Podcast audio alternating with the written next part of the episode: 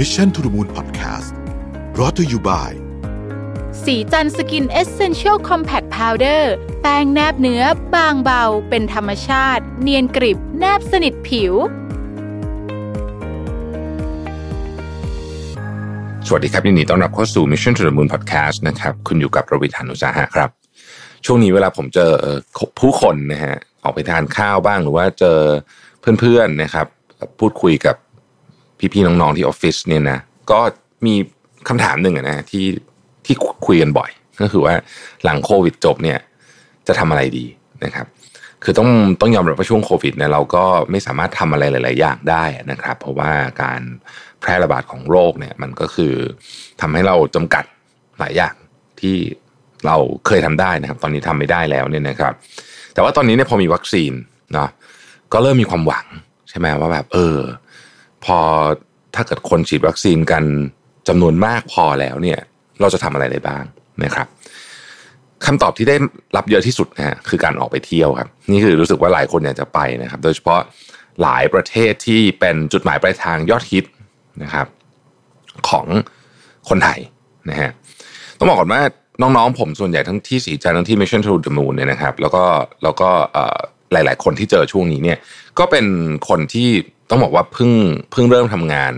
เป็นที่หรือที่สองที่แรกก็อายุเฉลี่ยประมาณสักยี่สิบสามถึงสามสิบต้นๆอะไรอย่างเงี้ยนะครับ ก็ต้องบอกว่าหนึ่งในเรื่องที่คนเจเนอเรชันใหม่เนี่ยชอบทำมาก ก็อยากทำมากก็คือการเดินทางนะครับ เพื่อไปเจอโลกที่เขาไม่เคยเจอนะฮะแล้วก็คำตอบมันก็เลยสอดคล้องกับประเด็นนี้ว่าเออเพราะถ้าเกิดว่าโควิดจบลงไปแล้วเนี่ยก็อยากจะออกเดินทางนะฮะทีนี้คำถามก็คือว่า สถานที่ที่คนอยากไปเยอะที่สุด อันนี้อาจจะไม่ใช่เฉพาะเด็กรุ่นใหม่แต่ว่ารุ่นผมก็เหมือนกันเนี่ยนะครับ คนจะตอบญี่ปุ่นเนี่ยเมื่อพูดถึงต่างประเทศนะครับ จะว่าไปญี่ปุ่นเนี่ยเป็นที่ที่คนไทยไปเยอะอยู่แล้วนะครับ ปีปีหนึ่งก็มีประมาณสักหนึ่งล้านคนเดินทางไปญี่ปุ่นนะฮะสมัยก่อนเนี่ย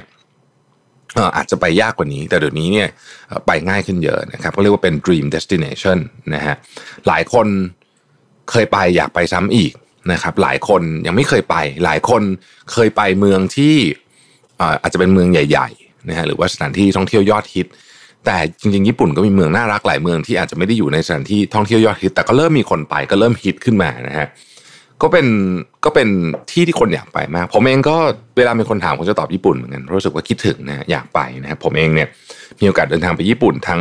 ทำงานด้วยไปเที่ยวด้วยเนี่ยนะครับ ก็น่าจะบ่อยสุดแล้วเวลาประเทศที่เคยไปมาทั้งหมดเลยนะครับ ต้องบอกว่าญี่ปุ่นเนี่ยเป็นประเทศที่ที่มีความครบครันนะหลายหลายหลายแง่นะครับ ทั้งแง่มุมของผู้คน ซึ่งผมคิดว่าสำคัญมากนะครับ ผู้คนน่ารักนะฮะอาหารอร่อย อันนี้ต้องยอมรับจริงๆนะฮะโดยเฉพาะผมเนี่ยเป็นคนชอบทานอาหาร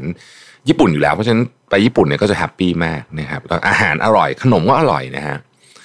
สถานที่ท่องเที่ยวเนี่ยหลากหลาย ถ้าจะเอาแบบเมืองเลยนะฮะแบบ city life เลยเนี่ยก็มีใช่ไหมฮะจะเอาแบบ ท่องเที่ยวแบบเชิงแบบเออเกษตรอย่างเงี้ยนะฮะไปเก็บฟาร์มสตรอเบอรี่แบบนี้นะฮะก็มีนะเอาวิวสวยๆก็มีนะคือคือมีความหลากหลายได้สำหรับความชอบของเราหลายคนบางคนชอบเล่นสกีนะฮะไปหน้าหนาวก็มีสกีให้เล่นต่างๆนาเหล่านี้เนี่ยความสะอาดก็เป็นอีกเรื่องหนึ่งนะฮะแล้วก็ความสะดวกสบายด้วยนะครับความสะดวกสบายนี่คืออายกตัวอย่างนะครับ สมมุติว่ามีผู้ใหญ่ไปด้วยในทริปเนี่ยนะฮะ ก็ไม่ต้องกังวลว่าเดินไปแบบเอ๊ะมันจะถนนมันจะเป็นยังไงอะไรยังไงเนี่ยนะความสุขสบายนี่ดีบ้านเมืองมีความปลอดภัยสูงนะครับ มีระเบียบสูงนะฮะแล้วก็มีมีหลายอย่างที่ที่เรารู้สึกว่าเออนี่แหละที่นี่คือประเทศญี่ปุ่นนะที่อื่นไม่มีจริงๆนะครับถ้าเกิดถ้าเกิดว่าเราเห็นปุ๊บบางอย่างมันเป็นสิ่งที่เราอธิบายเป็นคำพูดไม่ได้เหมือนกันแต่เราพอจะบอกได้เลยว่าเออนี่แหละคือความเป็นญี่ปุ่นนะครับ จริงต้องบอกว่าส่วนหนึ่งผมคิดว่าก็มาจากนิสัยและการฝึกฝนของคนญี่ปุ่นเอง นะฮะแล้วก็จริงๆ ญี่ปุ่นมันเป็นประเทศที่โดยส่วนตัวรู้สึกว่าเขามีความพยายามมากที่จะ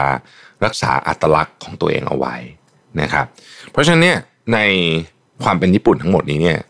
ก็ทำให้ผมนึกถึงแบรนด์บัตรเครดิตเจ้าหนึ่งนะครับ ซึ่งก็คือ JCB เนี่ย JCB นี่ก็มีความเป็นญี่ปุ่นญี่ปุ่นนะครับ แล้วก็คนที่ไปญี่ปุ่น บ่อยๆ ก็จะต้องเห็นสัญลักษณ์ของ JCB นะครับเรามาทำความรู้จักกับแบรนด์นี้กันนิดหนึ่งดีกว่านะครับ JCB เนี่ยชื่อเต็มๆของเขาคือว่า Japan Credit Bureau นะครับเป็นผู้ให้บริการบัตรเครดิตที่ไม่ใช่ชื่อธนาคารนะครับซึ่งก็ดูเลยแหละว่านี่เป็นรูรูทันทีว่านี่เป็นสายเลือดญี่ปุ่นแท้นะจุดเริ่มต้น JCB เนี่ยเริ่มต้นในเดือนมกราคมปี 1961 นะครับ คือ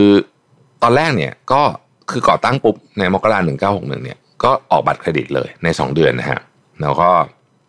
ตอนเดิมทีเนี่ยบริการที่ประเทศญี่ปุ่นเท่านั้นนะครับ ได้รับความนิยมมากทีเดียวนะฮะผ่านไป 10 ปีนะครับหลังจากเปิดให้บริการเนี่ยก็มีผู้ใช้งานถึง 1 ล้านคนซึ่งก็ถือว่าเยอะมากนะครับ เพราะว่ายุคสมัยก่อนเนี่ยบัตรเครดิตไม่ได้แพร่หลายขนาดนี้นะครับหลังจากนั้นในปี 1978เนี่ย JCB ก็ออกโปรโมชั่นที่แบบเจ๋งมาก ๆ ก็คือการสะสมคะแนนบัตรนะซึ่งสมัยนั้นก็คือใหม่มากเหมือนกันนะครับ 1978 นี่ 40 กว่าปีแล้วนะครับ เป็นครั้งแรกในญี่ปุ่นด้วยนะครับที่ให้คะแนนสะสมกับลูกค้านะครับพร้อมกับบินบัตรเครดิตสำหรับเก็บสะสมที่สามารถนำไปแลกเป็นของรางวัลอย่างเช่น Sony Walkman อะไรต่างๆพวกนี้เนี่ยได้นะครับแล้วจุดเปลี่ยนสำคัญที่ทำให้ผมนึกถึง JCB ในฐานะแบรนด์ที่สามารถรักษาอัตลักษณ์ของตัวเองไว้ได้ ก็คือในปี 1981นะฮะที่คนญี่ปุ่นเริ่มเดินทางไปต่างประเทศมากขึ้น ในตอนนั้นบริษัทบัตรเครดิตต่างๆ ในญี่ปุ่นก็เริ่มออกบัตรกับแบรนด์สัญชาติสหรัฐนะฮะเพื่อรองรับ บัตรในต่างประเทศ แต่ว่า JCB เป็นเพียงรายเดียวเท่านั้นที่ตัดสินใจสร้างเครือข่ายการรับบัตรและบริการระดับโลกของตัวเองขึ้นมานะครับ จุดนั้นเองที่แบรนด์ชำระเงินสัญชาติญี่ปุ่นนะฮะต้องบอกว่าเป็นระดับโลกเพียงเจ้าเดียวเนี่ยได้ถือกำเนิดขึ้นมานะฮะจากนั้น JCB ก็เดินหน้าสู่การให้บริการในต่างประเทศทั้งฮ่องกง อเมริกา ยุโรป ดูไบมอสโกเอเชีย แล้วก็รวมถึงประเทศไทย ประเทศไทยเนี่ยเข้ามาช่วงประมาณสัก1990 นะครับ เรื่องที่ผมเล่าไปนะครับ JCB คือผู้ให้บริการบัตรเครดิตที่ พอเข้ามาในประเทศไทยแล้วเนี่ยก็ร่วมมือกับ local bank นะฮะเพื่อเปิดให้บริการบัตรนะฮะซึ่งปัจจุบันนี้ก็มีตั้งแต่ Eon KBank KCC KTC และ SCB นะครับซึ่งช่วงแรกๆที่เข้ามานั้นจะเน้นเรื่องการมอบสิทธิประโยชน์เกี่ยวกับญี่ปุ่นเป็นหลักนะครับ ซึ่งมีความโดดเด่นมากกว่าเจ้าอื่นทีเดียวนะฮะผมเองก็เป็นคนที่ใช้บัตรเครดิตเยอะนะครับแล้วก็มักจะอัปเดตติดตามโปรโมชั่นต่างๆ อยู่เสมอคอยเปรียบเทียบความคุ้มค่าอยู่บ่อยๆนะครับในปัจจุบันใน JCB ก็ได้มีการปรับ นะฮะให้ตอบโจทย์ลูกค้ามากขึ้นนะครับจนสามารถใช้บัตรได้อย่างคุ้มค่าในทุกวัน อย่างเช่นโปรโมชั่นอันดับหนึ่งของ JCB เลยที่ตัวผมเองก็ยังรู้สึกว่าเป็น privilege ที่ดึงดูดใจจริงๆนะครับ ก็คือการรับประทานอาหารในร้าน JCB Crown Dining กว่า 15 ร้าน ซึ่ง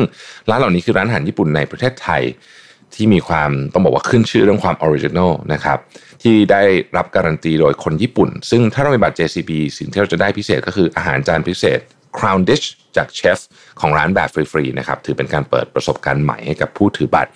โดยไม่จำเป็นต้องมีค่าใช้จ่ายเพิ่มนะครับซึ่งอันนี้ต้องบอกว่าคนที่รักอาหารญี่ปุ่นเนี่ยต้องชอบอย่างแน่นอนนะครับ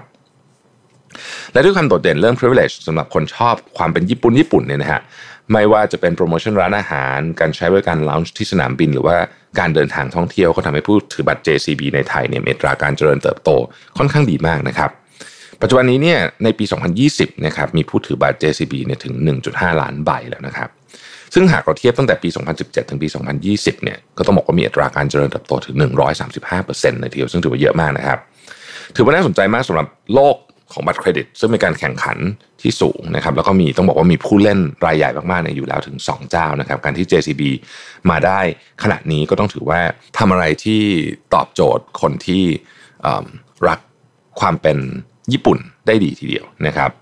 การสร้างแบรนด์นั้นจึงเป็นเรื่องยากนะฮะแต่การสร้างให้ผู้บริโภคเกิดภาพจำที่ชัดเจนเป็นเรื่องยากกว่ามากนะครับแต่ JCB ก็เป็นอีกแบรนด์นึงที่พิสูจน์แล้วว่า ด้วยความตั้งใจจะรักษาอัตลักษณ์ตั้งแต่เริ่มต้นก่อตั้งเมื่อ 40-50 ปีที่แล้วเนี่ยนะครับ ก็ทำให้ผู้คนนึกถึงในฐานะผู้บริการบัตรเครดิตสัญชาติญี่ปุ่น เป็นเป็นการรักษาอัตลักษณ์ของตัวเองไว้ที่มีที่มีประโยชน์กับแบรนด์มากๆนะครับ และในช่วงที่โควิด -19 ยังอยู่กับเรา ซึ่งการเดินทางไปท่องเที่ยว Dream Destination ต่างๆ โดยเฉพาะญี่ปุ่นเนี่ยคงต้องเลื่อนไปอีกสักพักนะฮะแต่สำหรับผู้ถือบัตร JCB ในประเทศไทยก็ยังคงสามารถได้รับสิทธิประโยชน์มากมายตลอดทั้งปีได้นะครับ กับ JCB Platinum Service ทั้งหมด Daily Dining ที่รวมร้านอาหารอร่อยทุกสัญชาติ หมวด Journey นะครับที่ตอบโจทย์คนรักการเดินทางท่องเที่ยวนะครับ หมวด Lifestyle ที่ ได้ส่วนลดคุ้มค่ากับทุกการใช้ชีวิตนะครับและ Crown Dining ให้คุณสัมผัสประสบการณ์อาหารญี่ปุ่นเหนือระดับนะครับเหมือนที่ผมได้พูดไปแล้วข้างต้น จึงเป็นโอกาสนะครับที่ทำให้เรา explore ความเป็นญี่ปุ่น ในขณะที่เรายังไปญี่ปุ่นไม่ได้เนี่ยนะครับ explore กันอยู่ที่เมืองไทยนะฮะซึ่งก็คงจะทำให้ใครหลายคนเนี่ยคลายความคิดถึงญี่ปุ่นลงไปได้พอสมควรนะครับ และผมเชื่อว่าเมื่อเราสามารถกลับมาเดินทางกันได้อีกครั้งหนึ่งนะฮะ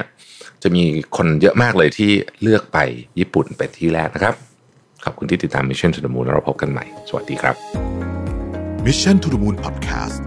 Presented by สีจันสกินเอเซนเชลซีรีส์